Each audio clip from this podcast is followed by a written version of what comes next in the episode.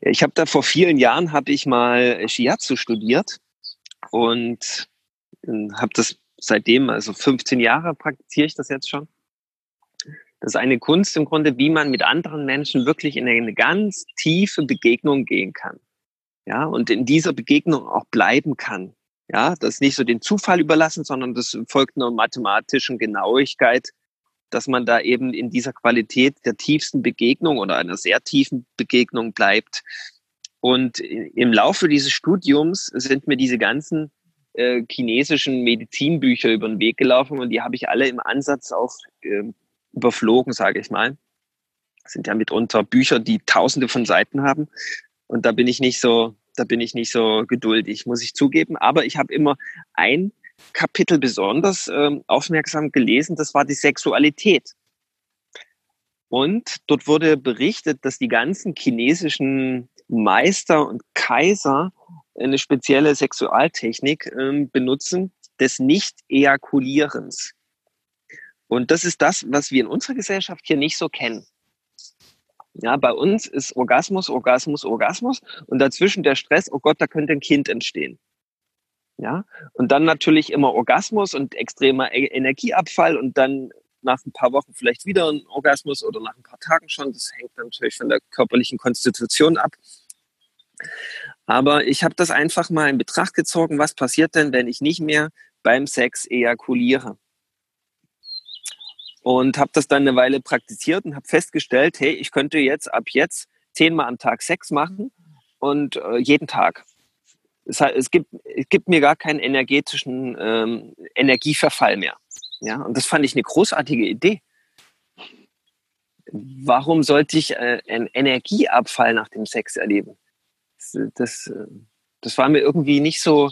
Und da habe ich mir halt Gedanken gemacht, auch mit meinem Partner damals, mit meiner Partnerin, um ganz genau zu sein, ähm, ob sie das, das sich vorstellen können. Frauen sind da auch anders, ja. Äh, die, die haben da nicht so einen Energieabfall, wenn sie ihren Höhepunkt erleben. Und wir sind auf jeden Fall auf den Nenner gekommen. Der Höhepunkt ist doch dann, wenn man sich vereint hat.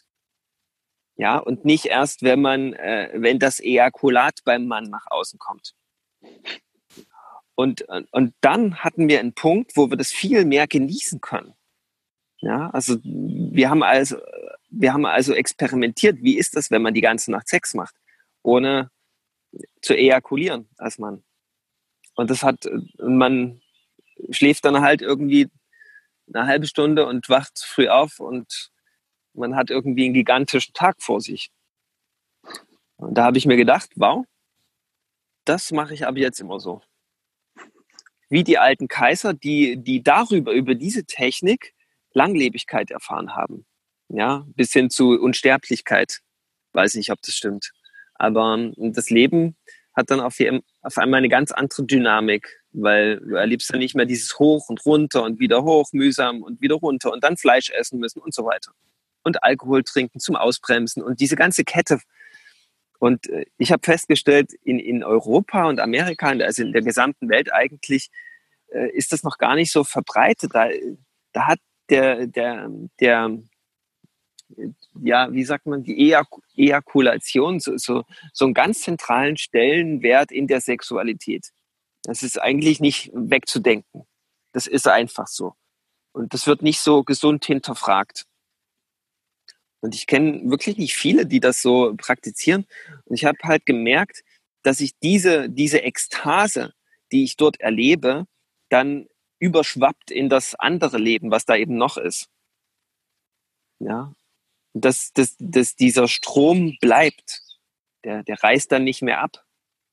Wenn ich aber ejakuliere, dann habe ich da einen extremen Abfall. Gerade jetzt mit, mit dem Bewusstsein.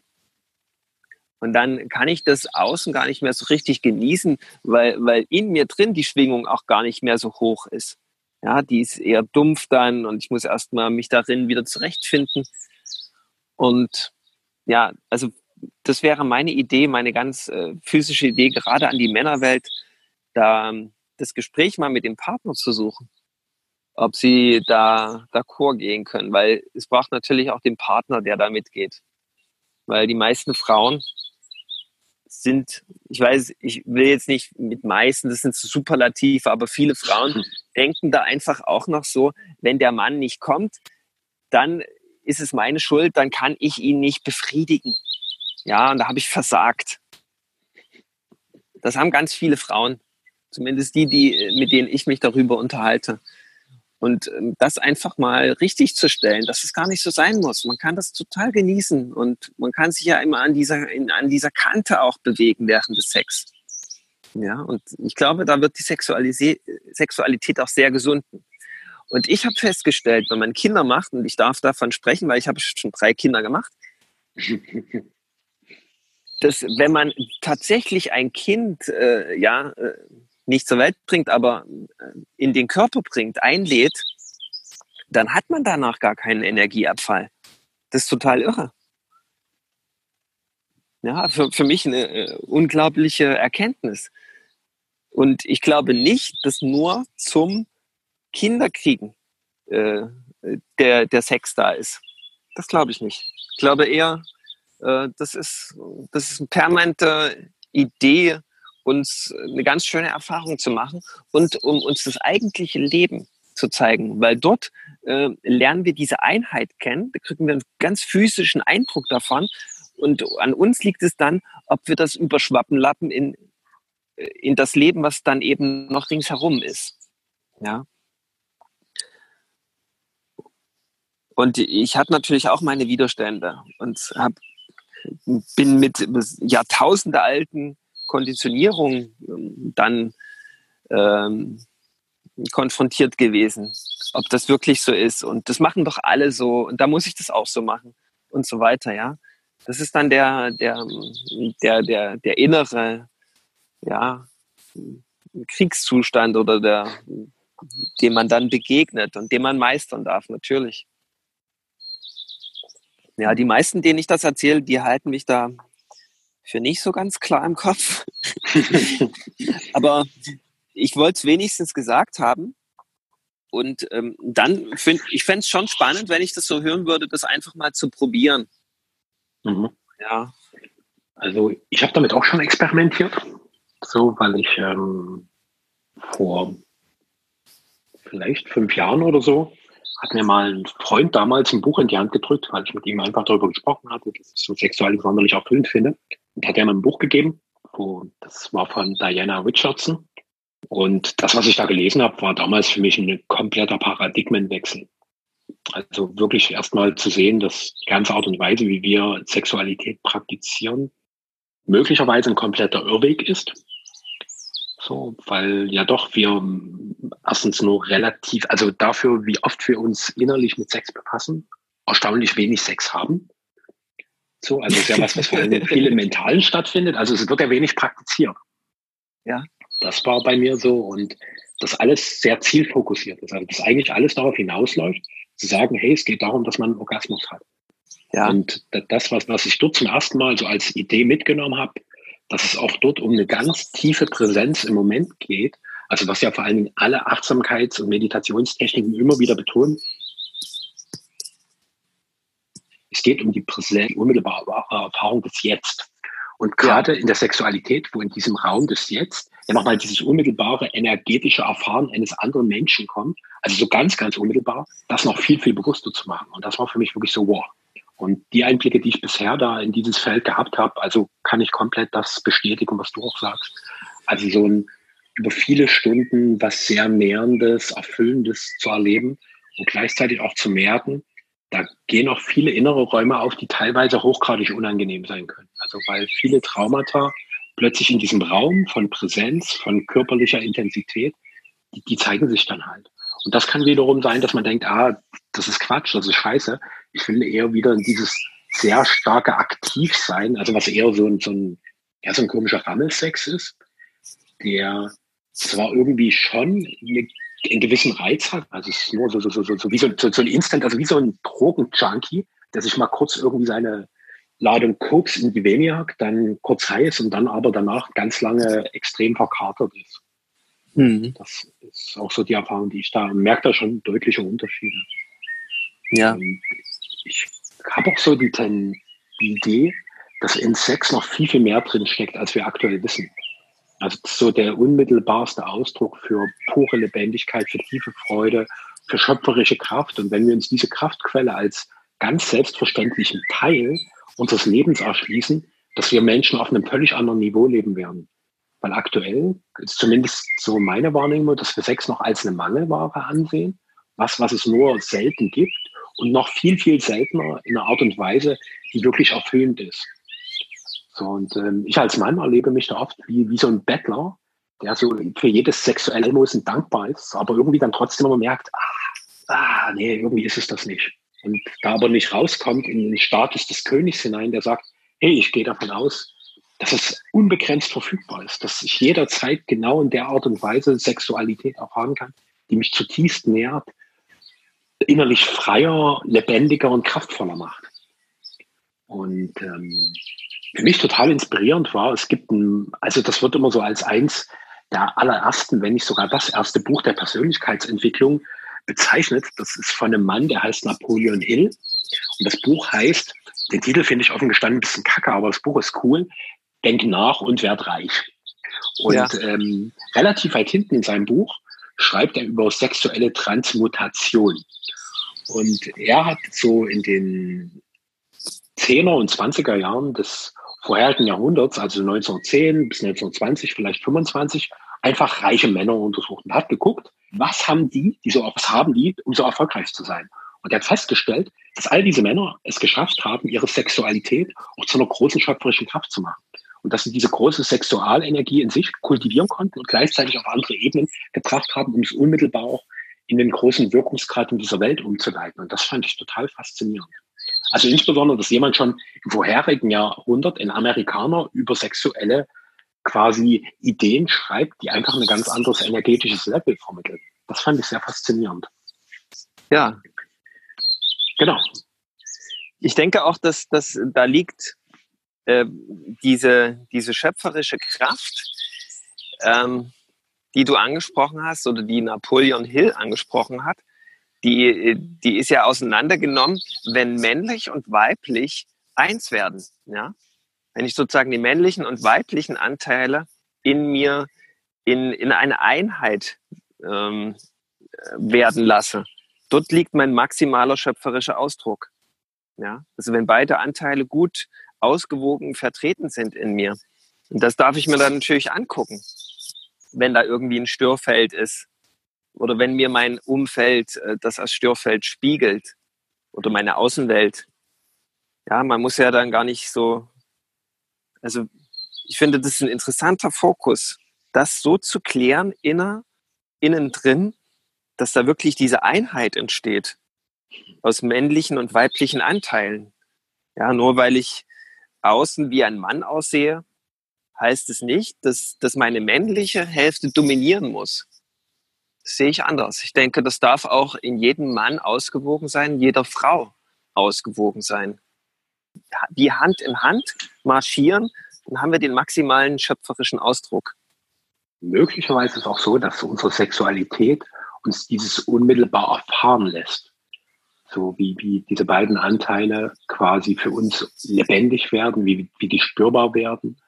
Auch durch das Spiel zwischen den beiden körperlichen Polaritäten der Frau, des Mannes. So, und ich hatte auch schon so öfters mal in Ansätzen diese rotierenden Energiekreisläufe erleben dürfen, die im Tantra beschrieben werden. Die kennst du sicher auch, so, wo so diese mhm. Idee existiert, dass quasi die menschlichen Körper wie zwei Batterien sind, wo, wenn man den Plus nimmt, der oben bei der Frau wäre und unten der Minuspol wäre halt quasi im Becken und beim Mann ist genau umgedreht. Und dass mhm. zwischen diesen beiden Polen ein Energiekreislauf entstehen kann, der wiederum von der Frau initiiert wird, indem sie ihr Herz öffnet und quasi den Mann einlädt. So, dass der Mann sich mit seiner Energie quasi sich ernähren darf und quasi sich unmittelbar mit ihr verbinden darf. Und das finde ich auch ein sehr faszinierendes Feld. Und mir wurde auch nochmal bewusst, ah, krass, okay, wenn bei Männern der aufnehmende Pol das Herz ist, war bei mir immer wieder diese Erfahrung. Deswegen sind Männer so verdammt verletzlich und auch so tief verletzt in ihrem Innern. Und das denkt mhm. man immer nicht, weil Männer ja so nach außen so was hartes, starkes immer ja irgendwie andeuten, was aber, glaube ich, in ihrer Tiefe überhaupt nicht stimmt. Es ist nur ein Gebaren, eine Falle, die total abschreckend wirkt und im Inneren etwas ganz, ganz Zartes, ganz Feines, was sich auch erst, glaube ich, so nach und nach in unserer heutigen Zeit erschließen und öffnen darf. Ja, und das ist wahrscheinlich unsere Essenz, ja. Das, was mhm. eigentlich wachsen möchte, ja. Mhm. Und vielleicht braucht es gar nicht so viel Schutz, wie, wie man glaubt. Ja. Und ähm, als du das gerade von diesen äh, von dieser Idee erzählte, dass Mann, Mann und Frau sich vereinen, das erlebe ich genauso.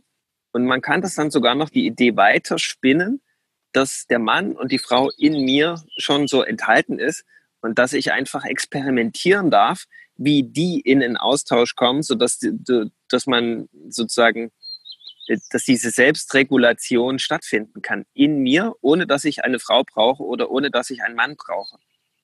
Ist natürlich schön, wenn man das dann auch mit einem anderen Geschlecht so erlebt, aber nochmal reduziert, unabhängiger noch, glaube ich daran, dass es auch so alleine geht. Wobei, das, das hängt immer so von, von jeweiligen Lebensabschnitt auch ab, ja. Aber es wäre interessant, äh, das ähm, vielen oder allen Kindern so in, in der Schule schon mal beizubringen. Denn dann wird es nicht so zu so äh, Partnerkonfusionen kommen. Oder wie sagt man? Also so, so, so ein Drama immer in der Pubertät, ja. ja. So, so viel, ja, so viel Unstimmigkeiten und äh, so viel Drama eben, ja. Das, das würde dann wegfallen, wenn man mit seiner eigenen Sexualität, also innen drin, männlich und weiblich, gut ausgewogen, in einer, in einer stimmigen Atmosphäre sich bewegen würde. Dann bräuchte das Drama nicht über einen Beziehungskonflikt ausgekämpft werden dann. Sage ich jetzt mal ganz steil. Ja, also ich würde mir zutrauen, ähm, Klassen zu unterrichten, also Schulklassen. Hätte ich irgendwie Lust mhm. gerade. Mhm. Mhm. Muss ich vielleicht mal anbieten. Ja, hast du ja hiermit getan. Also wenn das Lehrer, Lehrerinnen, Kultusminister, alle möglichen wichtigen Entscheider in Kultusministerien des deutschen Landes hören, es gibt eine Möglichkeit, so diese, wie gehe ich halt meinen Weg vom Kind zum Jugendlichen als Erwachsener auf eine ganz neue Art und Weise zu ebnen. Und Michael ist jemand, der da zur Verfügung steht. Und ich merkte auch in mir eine große Lust, so dieses System mit guten Impulsen einfach zu beleben.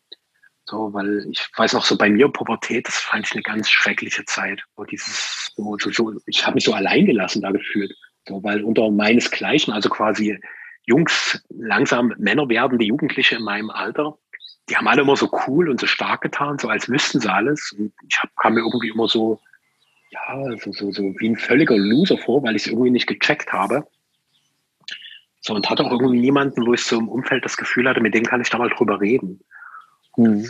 Da habe ich mich sehr allein gefühlt, auch so mit diesen ganzen plötzlich einsetzenden Erfahrungen, dass ich plötzlich Mädchen, die ich vorher als Junge total doof fand, so plötzlich so anziehen fand und konnte das überhaupt nicht einordnen, was das soll. Mhm. So, und äh, gleichzeitig war das für mich auch ähm, so, so was so, so ganz Unerreichbares. Also ich habe mich da so hingezogen gefühlt und gleichzeitig war in mir ein Anteil, der meinte, das ist total unwahrscheinlich, dass dieses wundervolle göttliche Wesen Frau, was du gerade so vergötterst, dass ich das dir jemals zuwenden würde. Ja. So einerseits, andererseits habe ich es für ziemlich unwahrscheinlich gehalten, dass das so passiert. So. ja, ja. Ja. Das ist echt krass. Also quasi, da sind wir mal wieder beim Ausgangspunkt unseres Gesprächs, so auch wieder so ein extremer Krieg, so, so eine Zerrissenheit hm. in uns drin. Und ich glaube, dass, also zumindest für mich gesprochen, dass die sehr, sehr langsam heilt, weil es hm. da auch in unserer Gesellschaft noch, finde ich, wenig Bewusstsein für, für derartige Themen in uns drin gibt. Und die, glaube ich, auch dazu führen, dass wir in so ganz merkwürdigen Beziehungskonstrukten teilweise drinstecken. Also mhm. dadurch, dass ich schon verschiedenste Beziehungen hinter mir habe, kann ich äh, aus viel Erfahrung sprechen. Ja. Viele Dramen, die ich da auch kreierte und wo ich auch ja einfach viele Dinge getan habe, wo ich merke, da fühle ich mich schuldig, da schäme ich mich. Und auch da mir einfach auch zu vergeben und mich auch in meiner Unfähigkeit anzunehmen und zu sagen, okay, ich bin gar nicht besser ohne das als Ausrede zu nehmen, künftig keine Verantwortung für eine neue Qualität der Miteinander zu übernehmen. Mhm. Ja, bei mir, bei mir habe ich da mal so, so ein, so ein so einen Grund gefunden, warum ich Drama mit Beziehungen erlebe. Mhm. Und den möchte ich gerne mal teilen. Das war, wenn ich so zurückdenke an das Erlebnis, wo ich zum ersten Mal so richtig verliebt war, da hat es im Grunde begonnen, dass ich diese Liebe festhalten wollte. Ja, ich wollte die kultivieren und wie anbauen im Garten. Ja, ich wollte die festhalten. Und das sah praktisch so aus, dass ich äh, äh, diesen Menschen, den, wo ich da dieses Verliebtsein gefühlt habe, einmal die Woche gesehen habe. Und ich äh, hatte bloß einmal die Woche Sch Chance, mich von meiner besten Seite zu zeigen. Und die, den Rest der Woche, den musste ich sozusagen äh, äh in meiner Vorstellungswelt eingesperrt verbringen. Ja, diese, dieses Gefängnis, was ich mir da selbst kreiert habe, das ist eigentlich gar nicht notwendig. Denn der, der Sinn und Zweck von diesem Erlebnis des ersten Mal Verliebtenseins ist ein ganz anderer. Dieser Mensch hat es einfach geschafft, als Engel sozusagen, dass ich die Liebe erlebe. Und der Zweck ist dann quasi erfüllt gewesen. Ja, ab dann ist, ab dann ist mein Job, in dieser Liebe zu bleiben. Das schaffe ich natürlich nicht, wenn ich mich in ein Vorstellungsgefängnis äh, einsperre. Die ganze Woche. Da bin ich sozusagen das Gegenteil von, von Liebe. Ja, da bin ich Verstand. und, und das ist mir bewusst geworden, als ich dann nach, weiß ich nicht, 20, 30 Jahren mal diesen Menschen wieder begegnet bin. Und da, da habe ich das, äh, da habe ich das erlebt, wie dieselbe Qualität der Liebe wieder in mir war, als ich diesen Menschen gesehen habe. Und dann ging dieses Programm los. Wann kann ich den wiedersehen? Was muss ich alles machen, damit ich den imponiere, diesen Menschen? Und so weiter, ja. Und äh, da habe ich gesagt, hey, stopp. Das stimmt ja gar nicht. Das ist ja total krankhaft, was ich hier mache. Ich nehme einfach dieses Gefühl und genieße das. Und mache das nicht von diesen Menschen abhängig. Oder dass ich das nur bekomme, wenn ich diesen Menschen wiedersehe. Ja, ich mache mich, ich missbrauche dann eigentlich die Liebe, indem ich mich abhängig mache von diesen Menschen. Das heißt natürlich nicht, dass, dass nicht zwischen uns eine Beziehung entstehen darf. Ganz und gar nicht. Aber die Beziehung entsteht nur aus sich selbst heraus. Nicht, weil ich sie erzwinge. Ja, mit meinem Verstand und Strategien und so weiter, ja. Und das, äh, das ist für mich totale Erlösung gewesen, als ich das verstanden habe. Wow, das macht ja alles anders. Ja. Meine kleine Tochter, die hat mir das mal äh, vorgeführt. Die hat einen, einen Jungen kennengelernt und waren einen ganzen Abend bei einem Fest total verliebt, ja. Man hat die nur zusammen gesehen und die lagen die ganze Nacht auf dem Trampolin, haben die Sterne beobachtet und äh, man hat das Gefühl gehabt, die, die gehen jetzt nie wieder auseinander, die beiden Menschen. Und äh, ich habe sie dann mal am nächsten Tag gefragt, und wie sieht's aus? Äh, willst du diesen Menschen wiedersehen und so weiter? Und sie hat einfach nur gesagt, nein, es war schön. Warum sollte ich diesen Menschen wiedersehen wollen? das ist total erstaunlich, wie da Kinder sind, ja. Die, die halten da sozusagen gar nicht dran fest. Die sind einfach weiterhin diese Liebe. Aber die Liebe, die braucht ja nichts, ja. Die hat keine Abhängigkeiten zu kreieren, ja, weil die ja von sich aus naturgemäß eingebaut schon da ist. Und ähm, wenn wir verliebt sind, kriegen wir halt nochmal von den Engeln das Geschenk. Wow, guck mal, das ist eigentlich dein Sein. Jetzt mach mal was damit. Ja, bewahr es. Und gib es anderen Menschen auch. Ja. Und ich glaube, wenn, wenn, das ist ja bei den meisten Menschen, wenn, wenn wir schon die Liebe, die irgendwie erlebbar ab und zu wird durch andere Menschen, wenn wir das als unsere einzige Liebesquelle nehmen, dann kann die Beziehung nur scheiße werden. Sage ich jetzt mal wieder ganz demütig und unbescheiden. es, es, es sei denn, beide äh, transformieren das so Aber dazu müsste natürlich erstmal die Erkenntnis da sein, dass, dass eigenartige Zustände dazu geführt haben, dass man jetzt zusammen ist und den Willen kreieren, beide jetzt, dass, dass wir uns das mal alles bewusst machen.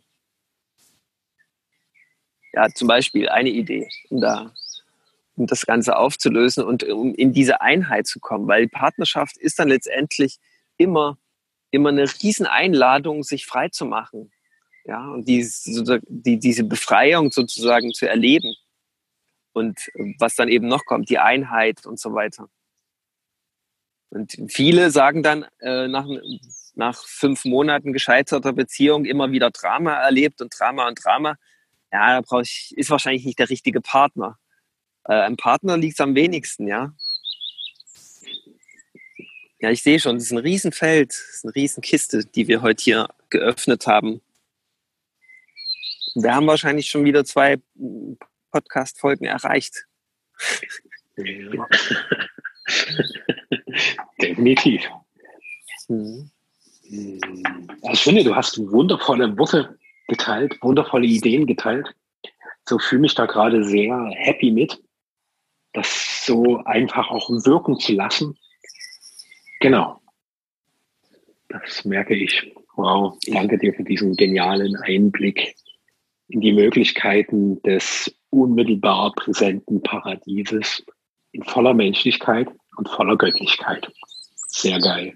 Danke. Ja, ich bedanke mich bei dir für, für deine Einblicke, die dazu geführt haben, dass ich das überhaupt mal in Worte fassen konnte. Schön. Danke für das wunderbare Zuspielen von diesen genialen Pässen.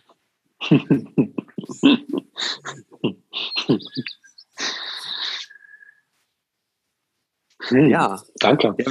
Ich, ja, ich glaube, wenn man es verstanden hat, dann kann sich jetzt ab jetzt bei jedem Zuhörer äh, jede Beziehung aufdröseln in das Eigentliche. Hm. Also jede Beziehung. Gerade die Beziehung mit denen, wo man wo man die größte Aversion empfindet. Weil das ist genau so eine Chance, immer das in die, in die Einheit wiederzufinden. Das zeigt dir im Grunde nur, hey, du bist nicht in der Einheit. Ja. Ganz, ganz, ganz hart. Ja, also die Liebe sagt dann mit aller Härte, hey, bist nicht in der Einheit. Hm. Guck dir das an. Hm. Oder wenn du halt nicht an der Einheit interessiert bist, dann ist es eh wurscht, ja. dann ist Liebe auch nichts für dich. dann, dann ist Liebe nichts für dich, ja. Also somit immer die permanente Sehnsucht nach der Wiedervereinigung, jeden Tag zu einer Wiedervereinigungsfeier zu machen, jeden Moment zu einer Wiedervereinigungsfeier zu machen. Cool. Oh ja, oh ja, das hast du schön gesagt. Mhm. Ja, dann bedanke ich mich wirklich hätte nie gedacht, dass, dass wir dahin kommen und schön, dass wir dahin geführt wurden. Oh ja. Danke.